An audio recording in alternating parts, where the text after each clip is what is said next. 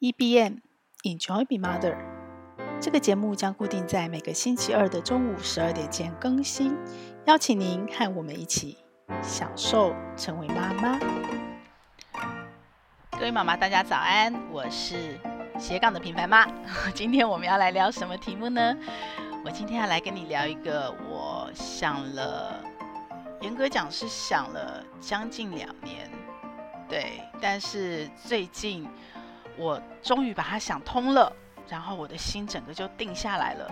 虽然心情上还没有办法完全的照我的理智走，然后照我期待的自由自在的那个境界移动，但是呢，实际上的生活层面，我觉得我已经开始有了很明显的改变。那我到底在想什么呢？对，就是我们这一集的标题：妈妈，你的安全感是来自于资产的累积，还是稳定的现金流？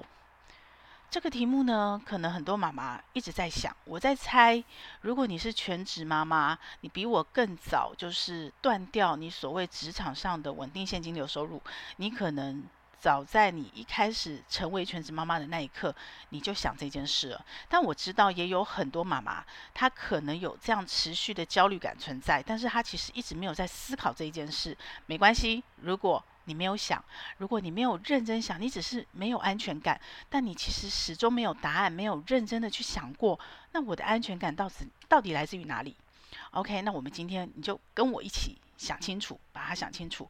嗯，我知道很多人会告诉我，安全感来自于爱这件事情，我们不在今天的讨论范围内，因为安全感是一个很大很广泛的，它关乎到我们套用马斯洛的那个那个三角形的那个那个理论。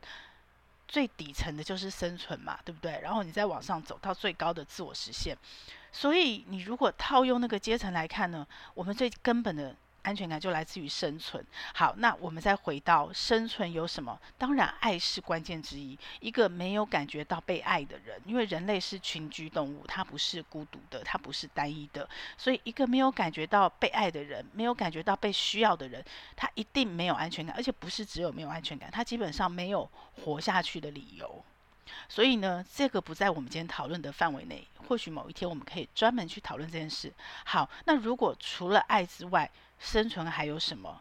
好，就竞争力嘛，对不对？你要能够在这个社会活下去。好，现代社会的竞争力是什么？过往的古代的时候，很久很久以前，技能本身就是竞争力，这绝对的。你要生存下去，你可能要会种田，要会吃饭，要会养羊养牛，要会卖东西。后来工业革命之后，还有包括呃，在工业革命之前，我们人类发明了货币。OK，在农业时代就已经发明了货币，然后我们把货币拿来作为交换的工具，所以技能跟你的职场能力，跟你生存下去能力，基本上跟货币脱离不了关系。那如果我们把货币再更清楚讲，它其实就是财务啦，对不对？所以我们常讲说钱很重要，对人生最重要的几件事，爱啊，钱啊。嘿，很奇怪，我们在学校没有学这些，全部都在家庭教育里。为什么学校没有学？因为学校这个整个现在的教育体制是工业革命时代以后推演出来的产品，而这个产品是为了要什么？为了帮工业革命时代的老板训练学徒跟员工的。所以现在有很多人跳脱体制走。自自我实现就是自自学的这条路径，他就是不要让他的孩子去学校学习怎么当员工，怎么被奴隶，而要跳出来直接当老板。OK，所以呢，学校没有学爱，也没有学钱。那现在当然有多一点点的理财教育在里面，可是我坦白说，我看过我女儿的。教科书哦，跟我想象的落差很大。他等于是把我大学的经济学提早放在高中，然后可能把高中呃或者是一些基本的理财观有放进国中跟国小，然后很少很少。然后老师的教学方法，我有呃以前在研究这个题目的时候，我知道台北市有些老师有特别的专题在研究。可是坦白说，我个人啊，我自己我有朋友在推儿童理财教育，推得非常的好。那我自己个人很早就想推，甚至想把它当成一个创业的题目。因为我自己在教成人理财教育的时候，我发现很多事情，尤其是价值观，你如果没有在从小去养成。其实你到成年人很难改了。你成年人的时候要改要建立，通常都是遇到生命很重大的挫折。那但是大部分的人不一定会遇到挫折。那我觉得我自己个人觉得最惨的，不是在年轻的时候遇到挫折，或遇到生命的逆境，然后进而甚至负债千万，然后进而你学会怎么还债，你因为这样被迫学习财务、学习理财，然后你的人生下半人生跳脱了这个债务的纠葛，这都不是最惨的。他曾经很惨。其实我自己个人的人生价值观，我觉得最惨的是你一直很平顺。你一直很平顺，你没有任何的呃抵抗力，或者是没有被丢到一个温室以外的环境去历练过，没有碰过任何的逆境。有一天突然一个重大的事故，但它可能发生在你的五十岁、六十岁、七十岁。当然，他的前半生过得很平顺，可是七十岁他是完全没有承受力的状态下，也没有很难有学习力的状态下，他就突然夭折。突然断掉了，我其实觉得这样的人生很痛苦，因为在那最后一刻断掉的那一刻，其实你的那个压力跟神经俱疲的那个那个痛苦程度，我没有办法，这是很主观的，我没办法有一个客观的指数或科学研究去衡量。但是呢，我个人觉得这是我觉得最惨的人生。OK，所以拉回来，呃，理财教育这件事情其实应该从小教。那学校我相信现在整个教育体制在翻转，一定会改变。那我也非常乐见，甚至参与其中。但是家庭教育是根本中的根本，对不对？我们所有的东西来来自于我们原生家庭。从另外一个角度，我们所有孩子的东西也是来自于妈妈跟爸爸的背影，妈妈跟爸爸平日的相处。那从小要学什么？我觉得投资这件事情，高中以上开始有经验很好。那高中以下，可能爸妈就可以从零用钱给红包，去慢慢的奠定他一点点的观念，同时帮他存钱。那存好钱之后呢，高中以上再让孩子开始去探索投资的世界。可是高中以下要学什么？其实我个人觉得不一定，孩子要这么早学投资，因为变化，你只要一些基本的原则跟观念有了就好了，通了就好了，感应到了就好。其实孩子小时候最主要学的是金钱价值观，还有消费价值观。这个就会关系到我们今天的题目哦。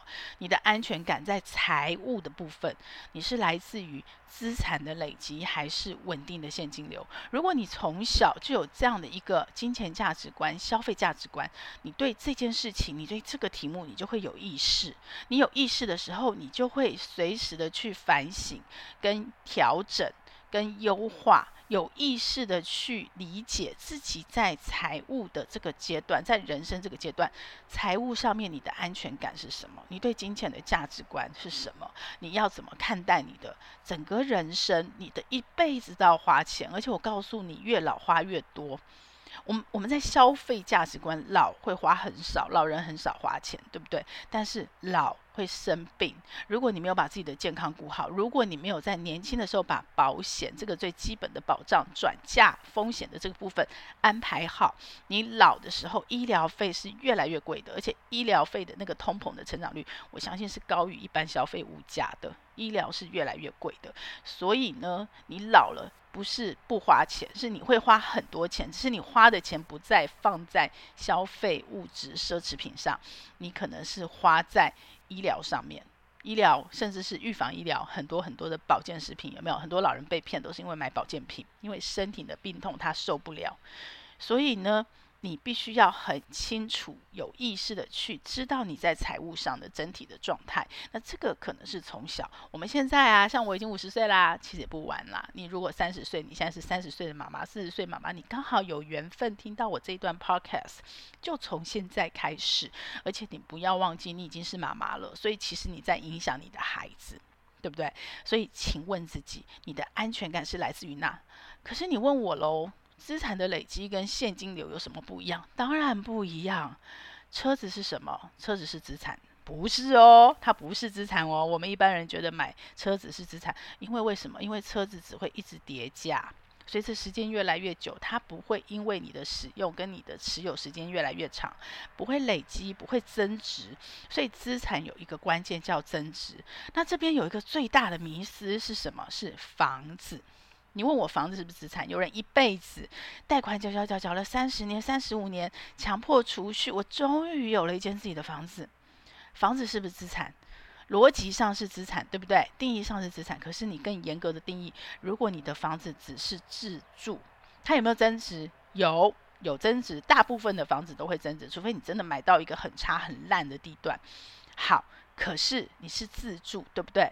所以你有没有可能把它卖掉，让这个增值变现？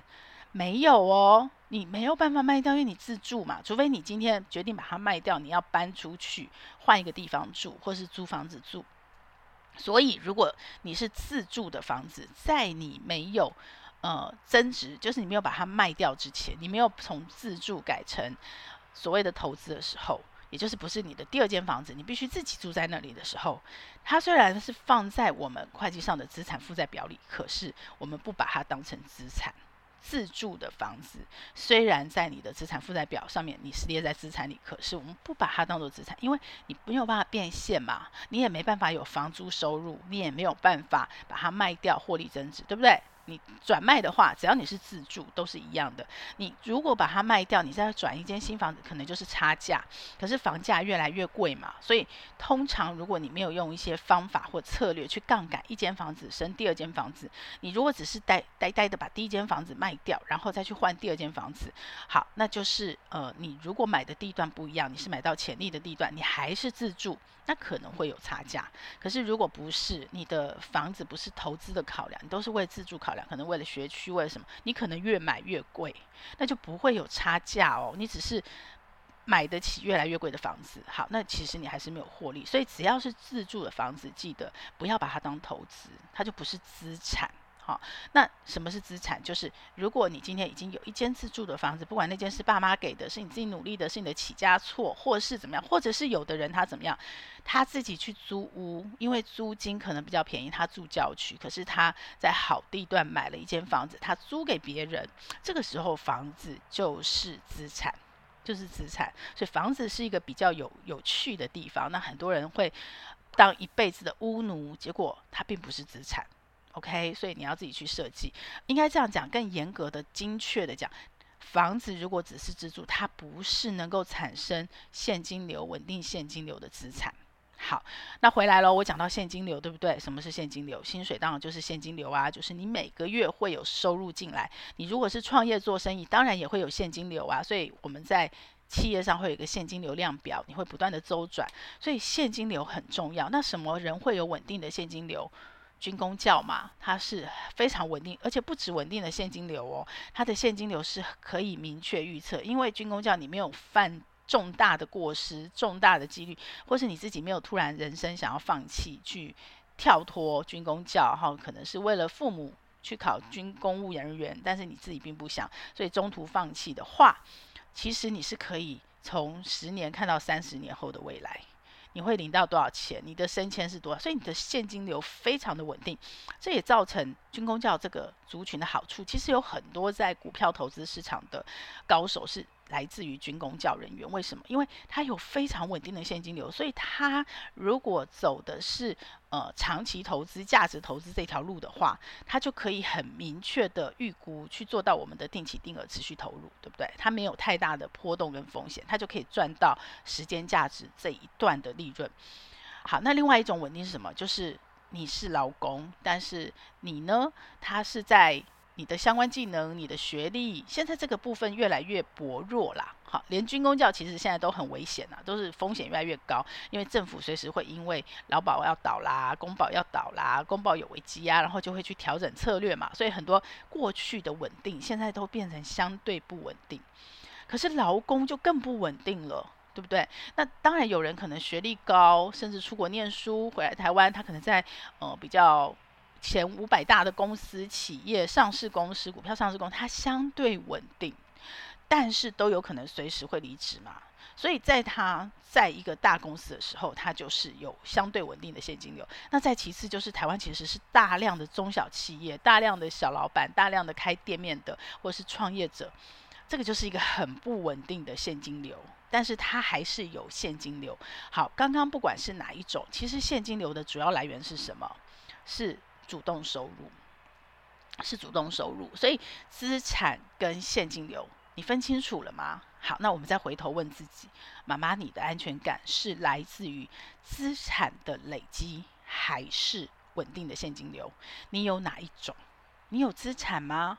记住我说的哦，资产是会增值，而且可以产生稳定现金流的一个报酬收入的，我们才把它算成是资产哦。那你现在手边有没有资产？有没有自住以外的房子？有没有现金？有没有定存？有没有股票？有没有基金？有没有很多各式各样的工具？或者是假设你是妈妈，你还有收藏品或黄金，这些可能都是资产。你有多少？这个会让你感觉很有安全感吗？那我们常说有一种是产条啊，很多资产，但是很难变现。好，通常这种他的安全感不一定哦，不一定哦，不一定会有安全感哦。如果他变现不了，他在生命的时候有可能。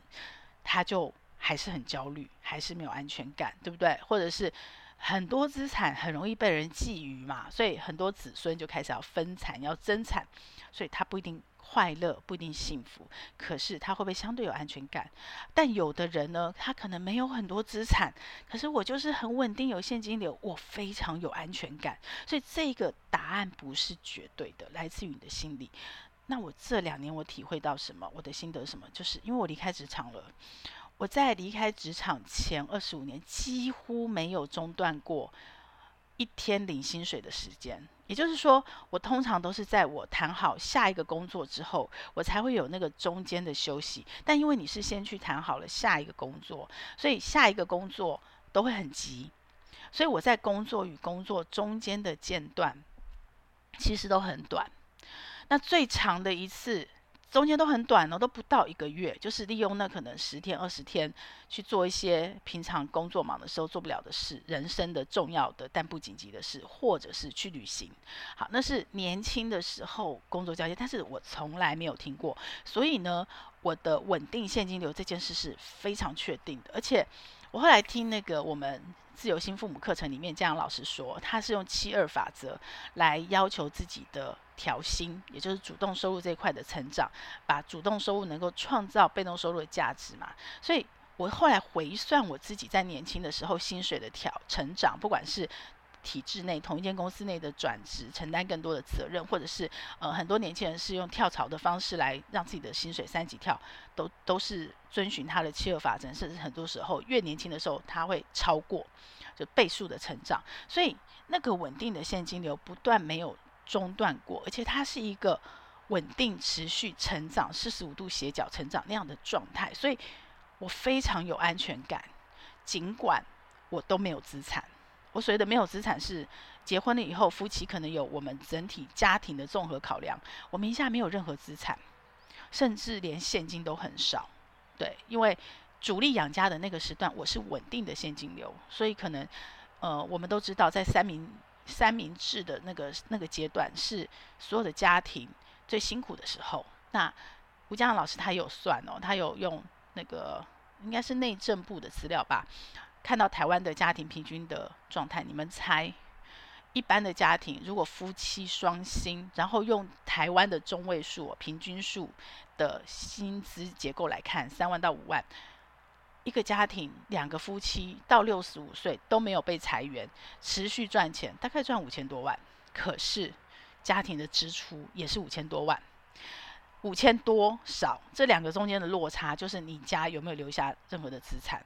好，所以最辛苦的，也就是在我们三十岁成家，有的人可能早一点，二七二八成家，尤其是生孩子之后，那段花费是非常高的。然后你几乎所有的家庭，如果你是双薪家庭，如果两个人的薪水是在台湾的一般般，那天龙国的消费又很高嘛，所以几乎都是月光族。很厉害的夫妻会很纪律的想办法留下一点钱，那那个留下一点钱，有可能就是缴房贷去用房贷来强迫存钱，然后有可能是买保险，所以在投资的资产累积是最贫，就是最困顿、最乏空乏的时候，最贫乏的时候。那可是呢，在三十岁结婚之前，一个人的时候，那可能是新鲜新鲜人嘛，菜篮族，呃，菜鸟族不是菜篮族，菜鸟族，他要存第一桶金，也就是我们的第一个一百万。像我的第一个一百万是在我二十六岁要进入二十七岁的时候存到的。那我应该算比较早，因为我兼差兼的凶，然后我又刚好是财经线的记者，然后我很早就开始玩股票。我就有这个资产投资理财的概念，所以我我是幸运的。好，但是很多年轻人并不一定有。但是我必须说，相对于我二十几岁的时候，现在二十几岁年轻人，因为实在太焦虑了，然后劳保破产又一直被喊，然后再加上整个社会的形态，已经不是像我们以前在一个公司，你至少要待三年五年。很多年轻人可能一年两年，他觉得这公司没有所学，他就跳槽了，甚至他直接根根本就不进入公司体制，就是在家接案。所以呢，现在年轻人可能是焦虑感更高，所以他在被动收入投资这个领域，投资理财这边可能比我们年轻的时候更积极。OK，好，所以我年轻的时候那时候的安全感，我现在回头想，我其实根本连想都没有去思考这个问题。但是那个时候，我应该我的安全感是来自于稳定，而且不止稳定，是持续成长的现金流。你没有什么任何焦虑，觉得在这个职场你能贡献价值，你会中断，所以你没有任何的危机感。所以那时候也真的是，即使工作都是很忙，然后你要蜡烛两头烧，兼顾家庭跟工作也是很辛苦。然后但是那时候我带着孩子去荒野，我的周末可以在厨房煮菜，那反而是一个最安定的时候。我可以在那个时候陪伴孩子成长，体会，呃，很多人生。本来如果我没有成为妈妈，我不一定会经历的生命阶段或生命学习。所以我为什么那么享受成为妈妈？我觉得跟那个时候我在财务上因为稳定的现金流而有安全感有很绝对的关系，有很绝对的关系。然后虽然我名下没有什么资产，我没有做太多资产累积，那我在成为妈妈前。很积极的股票投资，还有很积极的主动收入兼差赚的钱，那个所谓的第一桶金、第二桶金，投入家庭买房子，或者是我们家创业，还有我们的自我投资学习，投进去后，其实它几乎消失了。因为不能讲消失，应该说转换形式，变成了所谓资产负债表上的我们家的创业的公司，或者是呃我们家的房子。OK，跟我先生一起努力。那种安全感都没有太大问题，就即使我没有了，有好长一段时间，大概十年吧，刚好是股市下来这十年，我没有手上几乎没有资产。我在二零零八金融风暴前，刚好很幸运的，因为我们家创业跟资产配置，当然那时候有听到，因为毕竟身在金融业，会有一点点感应嘛，会听到一些讯息，所以我很漂亮的都跑在高点，没有赔到钱，但是的确我也损失了。这一段十年打大底的这段时间的进场的好机会，对不对？可是也没有觉得自己自己有什么损失的原因，是因为那些钱我的存在形式，它资产形式虽然不是金融工具，不是股票基金什么什么。但是我们家可能转换成另外的形式，OK？只是这个形式我刚刚说了嘛，房子还不能，它虽然在资产负债表列为资产，可是它不是不能真的算资产，因为我们只有一间房子自住，然后可能创业会帮我们创造现金流，所以我们转换的形式就是可能我们创业这件事情。那到目前为止，我们都觉得这是一个非常对的政策，呃，讲策略吧，对我们家。所以呢，我自己思考我自己的经验，就是在我离开职场前，一直都是。我的安全感是来自于稳定的现金流。好，这也造成了什么？造成了我相信很多全职妈妈离开职场那一刻的焦虑不安，就是我现在正在体会的。也就是我离开职场后，其实只有半年哦，那半年我其实还还蛮开心的，因为你在吃老本嘛，在烧老本。那我是有理财概念的，所以我有紧急预备金，所以有半年的时间，我就是很认真，因为我我的离开。呃，不能说是全部被迫离开，不是到那种职场天花板被离开，而是我在离开的前两年、三年，我就想要做我自己，一边享受成为妈妈这个这个事业，然后这个置业，我我不是生意人，我不会做生意，所以我没有把它叫事业。我也一直不觉得我是适合创业的人，因为看着我老公创业，看着我身边那么多朋友创业，我都不觉得我是个适合创业的人。可是我很想要做妈妈学习这件事情。然后我也很清楚的知道，因为在我离开职场前十年，我尝试在企业体制内创业，然后去做妈妈学习这件事，但是都不成功。也就是在商业环境下，我要养活一个三百人公司或五百人公司，我要对老板交差，我要达到业绩 KPI，我做妈妈学习这件事我都无法达标。我养不活一个公司，所以我就想要自己做，因为我很想做这件事，所以我叫它叫置业。我因为我觉得妈妈学习很重要，我这样一路走过来，如果妈妈自己不学习，妈妈自己没有办法去抓到那个幸福人生，你很难说在孩子，因为孩子的教育价值观这件事，大部分在原生家庭，在家庭教育学的。所以呢，你很难说去指望孩子可以学到这些，从妈妈的背影学到什么。所以我觉得妈妈学习非常重要。然后这是算是使命吧，算是职业，我想做。所以我其实是离开职场的前两年，我就想要做这件事。然后我是为了要离开做准备，所以我在离开前，我其实存了一笔钱。那我也非常感谢我先生，他创业那边可以支援家里的整个现金流。所以。离开职场前半年，其实我是很开心的，因为我的人生没有中断过职场的生活，没有没有中断过领薪水，所以终于有一次，我在二零一七的时候，那是第一次有感觉到中年危机哦，就是我时间哎快接近五十岁喽，然后这个整个环境不好，我又在媒体嘛，所以二零一七是媒体一个非常暴风雪收，所以我很漂亮的转身离开，可以算是华丽转身了，就是得到我该得到的，然后我就做了准备，然后可是嗯那时候后来。三个月而已吧，我那三个月其实我还是在赚钱，然后我的薪水还比我在职场高，因为在顾问接案。然后三个月后我又重新回到职场，只是我心态就转变了，因为有了那三个月顾问接案，我也开始意识到说，你随时都会离开职场之后的状态。还有就是我刚刚说我自己想做的事情，我再不开始做，可能就晚了。然后二零一七再重回职场，二零一八的时候，其实线上学习这件事就已经开始慢慢萌芽了。然后。呃，二零一五时候我就想要做线上学习，但那时候我常做事都太早，所以那时候很不成熟，然后成本很高，所以我在媒体玩不起来。但是我到二零一八的时候，像哈好啦、优达这些大平台都很大，那我真心觉得这是太适合线上学习，太适合妈妈学习了。因为妈妈的问题就是零碎时间，以及她没有办法跟一般人配合嘛，她的时间，所以。主流价值观、商业环境开的课程的时间，他都无法参加，所以他就被迫要中断他学习。当然，有些妈妈是没有很想学，自己不想学。可是，如果我觉得我我我其实很心疼的是很想学的妈妈，但是她没办法学。所以呢，二零一八那时候我就虽然重新回到职场，但是我就强迫自己换脑袋，换什么脑袋呢？换稳定现金流的那个当员工的。当老板奴隶的那个脑袋，一直在帮老板打工的那脑袋，我就发现，天哪！我自己，呃，收入也不低，赚了这些钱，然后一直持续学习，然后累积这些技能。可是我真的都在帮老板打工，诶，什么意思啊？就是一旦有一天我被老板 fire 了，我是没有任何资产累积的。我的主动收入，我的现金流在累积的这些东西，因为我刚刚说了嘛，我们在投资金融的这边的资产，我们主要是。支持我老公创业，我们家创业的这一块，所以我我们金融工具我自己个人名下是没有任何资产累积的，然后我就开始没有安全感了。我就突然那一刻，在二零一七的那个时候，虽然当时我接案的收入、顾问收入还比我在职场上高，可是我就开始没有安全感。我要开始换脑袋了，我就开始换什么脑袋？开始思考说，我现在虽然人还在职场，可能还是在。领劳健保在公司上班，可是我不能在一个当员工的心态，我要像现在年轻人一样，我虽然是用主动收入在赚钱，可是我必须开始去累积我的资产，而这个资产有两种，一种当然就是。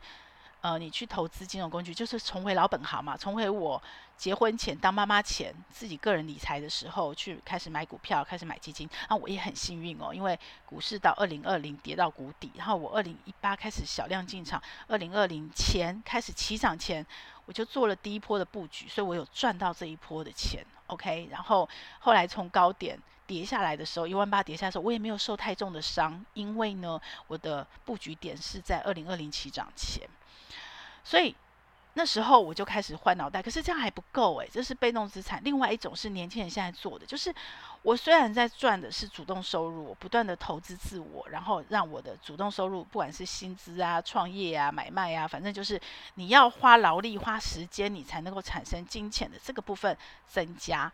可是我要。想办法在制作的过程中把它转变成什么？转变成被动收入。什么叫被动收入？就是呃，巴菲呃不是巴菲特，是富爸爸穷爸爸，不是有个四象限吗？也就是说，你现在是自己做，换句话说就是做老板啦，或者是像会计师、医师那种工作，他还是时间投入。可是当你是会计师事务所、律师事务所的时候，你就是让别人来帮你赚钱。所以呢，你在做你的主动收入，你在赚薪水的时候，你不是只是每个月领每个月的薪水，你不是帮老板打工赚钱，然后有一天你离开那个公司以后，全部都是老板的，全部还给老板，然后你就空空的走，不是这样。我就从二零一七年那一次的三个月的那个中断期衔接，然后也也算是我为现在做准备一个非常好的一个前期蹲跳的时候，我先换脑袋，然后我就意识到说，哦，我必须要转换我的脑袋。我现在在从现在开始，每一分每一刻在做每一件事，我要对我的老板交代，我要对我的业主交代，我要增加我的主动收入跟技能。可是我要同步累积我的被动收入的基础。那个基础是什么？就是我现在正在做事。你不是只是会架网站为公司做，然后找工程师，你必须学会自己架网站。在这个过程中，领公司的薪水，但你得学会这件事，因为有一天你离开的时候，你要自己架网站。甚至有的人是用打工兼职斜杠方式，在公司就自己架网站了。OK，大家懂我意思吗？所以被动收入有两种，也就是你怎么把现金流转换成资产，有两种，一种资产是。直接投资金融工具、股票、基金等等，房地产也行。好，那另外一种就是你创造一个可以让你产生被动收入，即使你不投入时间。好，这是现在年轻人很爱的。即使你不投入时间，他常说嘛，睡觉的时候都有人在帮你赚钱。好，那这是另外一种。所以呢，这两个。在我现在这两年过了那半年逍遥期之后，我就开始焦虑了。我就发现，我其实持续有收入，因为我一直在斜杠。然后呢，为什么要斜杠？因为我自己很清楚知道我的退休金的本金是不足的。OK，所以呢，我持续在斜杠。可是呢，我即使我的当月收入来比过去高，我都还是会焦虑，因为累积了二十年、二十五年那个一个每个月都有稳定现金流的那个心态。要一下子转过来，真的是太难了。然后我的资产虽然一直在增加，我还是没有安全感。所以呢，我要怎么做？好，一如我的贪心哦，我没有办法做全职妈妈，因为虽然很累很累，蜡烛多头烧，可是为了让我上班有呼吸空间，那为了让我在家时候有上班的呼吸空间，所以我很贪心。我我选择做上班妈妈，我也要自我实现，也要工作，我也要顾到家人孩子，但是我就会。得投入相对多的事情，然后我得用相对多的心力去做取舍嘛。所以现金流跟资产我一样贪心，我两个都要。也就是说，在我们那个年龄，我觉得以前可能是六十五岁，然后往前，现在可能是五十五岁。那在对我们年轻人，可能要更往前，是四十五岁了。有一个主动收入跟被动收入的占比的交叉。那那个黄金交叉点，被动收入穿越高过主动收入，也就是被动收入现金流要高过主动收入的时间点，我自己抓我自己是在五十五岁，什么意思啊？就是我现在要接案，我现在要顾问，我现在要投入时间去创造的主动收入，也就是像过去是薪水，现在是自己当自己老板，自己帮自己打工，所以是自己赚的薪水。这件事情不管它稳定或不稳定，或是有人是选择创业，好。这件事情它的占比在五十五岁之前可能还是相对高的，但是会越来越低。而我在赚到这个主动收入的时候，把这个钱持续投入我的金融资产那一块，所以金融资产所产生的现金流，不管它是呃报酬还是它是配息，呃，我有一套我自己十年千万，我们大家一起共学的一个基础。好，所以它会越来越高，然后高到有一天。在我五十五岁的时候，黄金交叉，也就是就算我完全不工作，我放假出去玩，我光靠我的资产累积的现金流就可以高，也就是大家所说的财务自由啦，我就可以高过我现在的投入时间的收入。好，我现在这十年就在累积，努力累积这件事情，尤其是这五年，因为那个机器我还没有做起来，然后投资工具的布局我已经策略都想得很清楚了，但是钱还不够。那我们家毕竟还是创业的家庭嘛，所以这两年的环境，我可能还是得维持我们过去的杠铃策略。可是我的心整个不一样了，为什么？因为我想清楚了。所以我想跟大家分享一个我今天最想分享的事情，就是时间复利，时间复利。我们都在讲复利增值，那。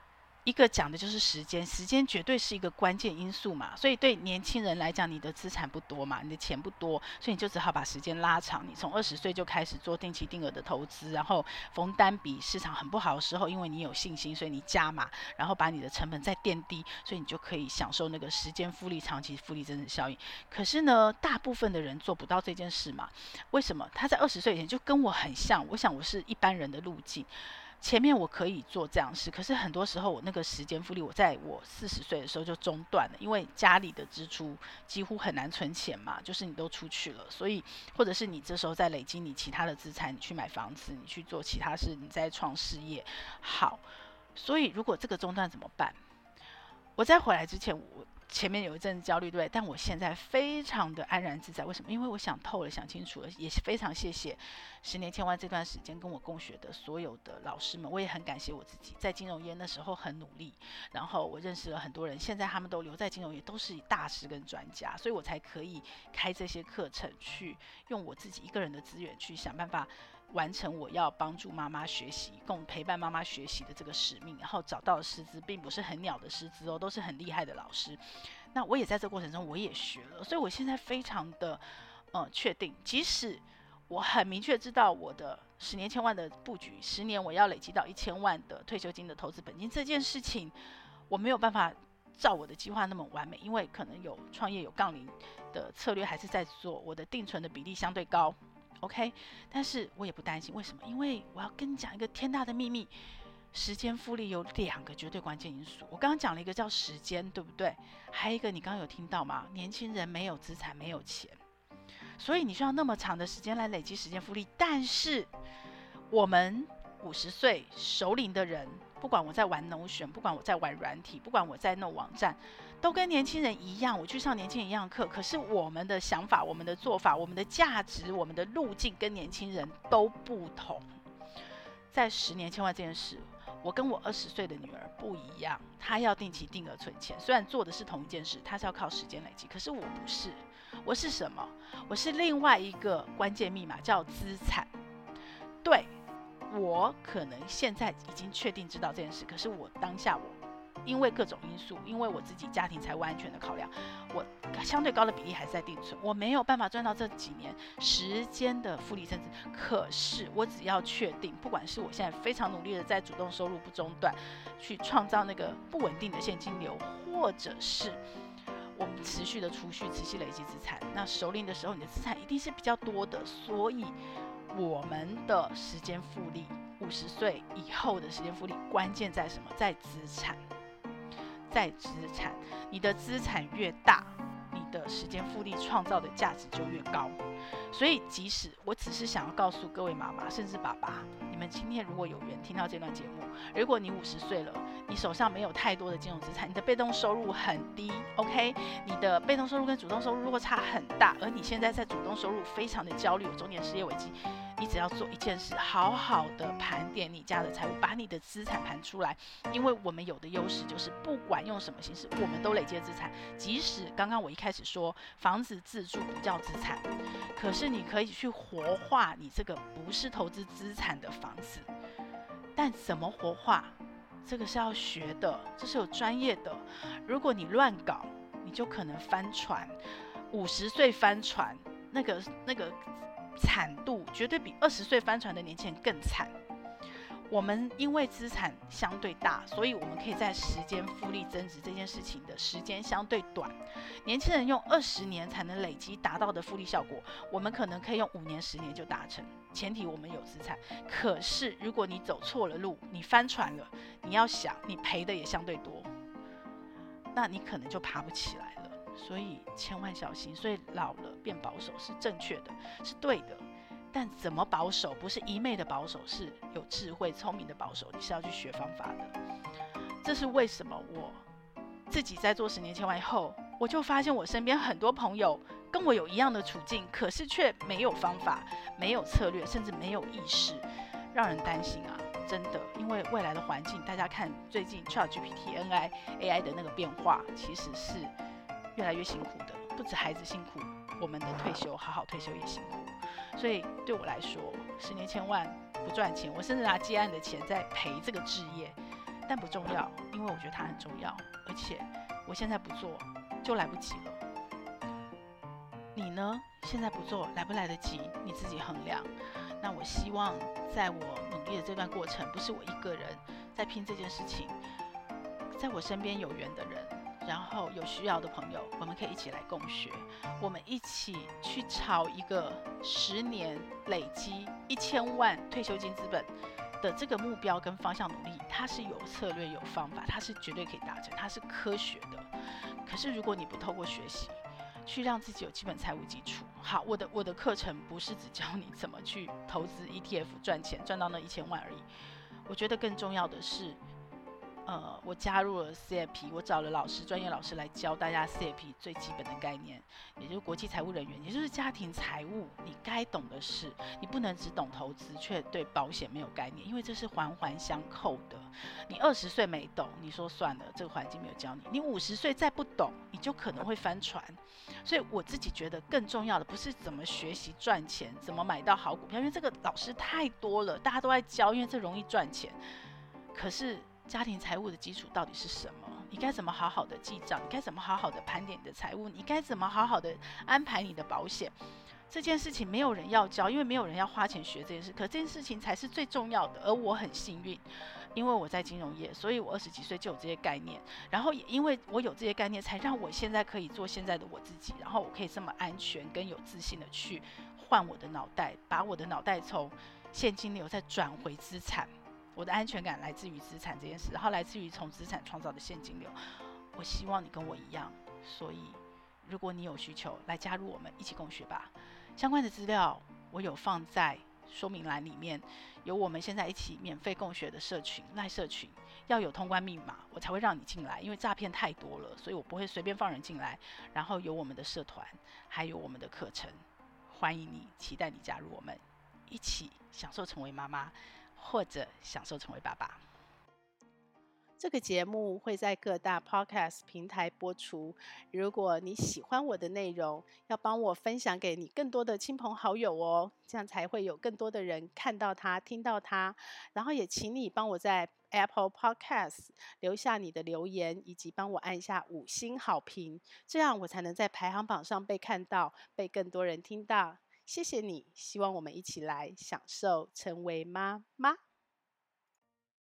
享受快乐，也享受痛苦，让我们一起来享受成为妈妈。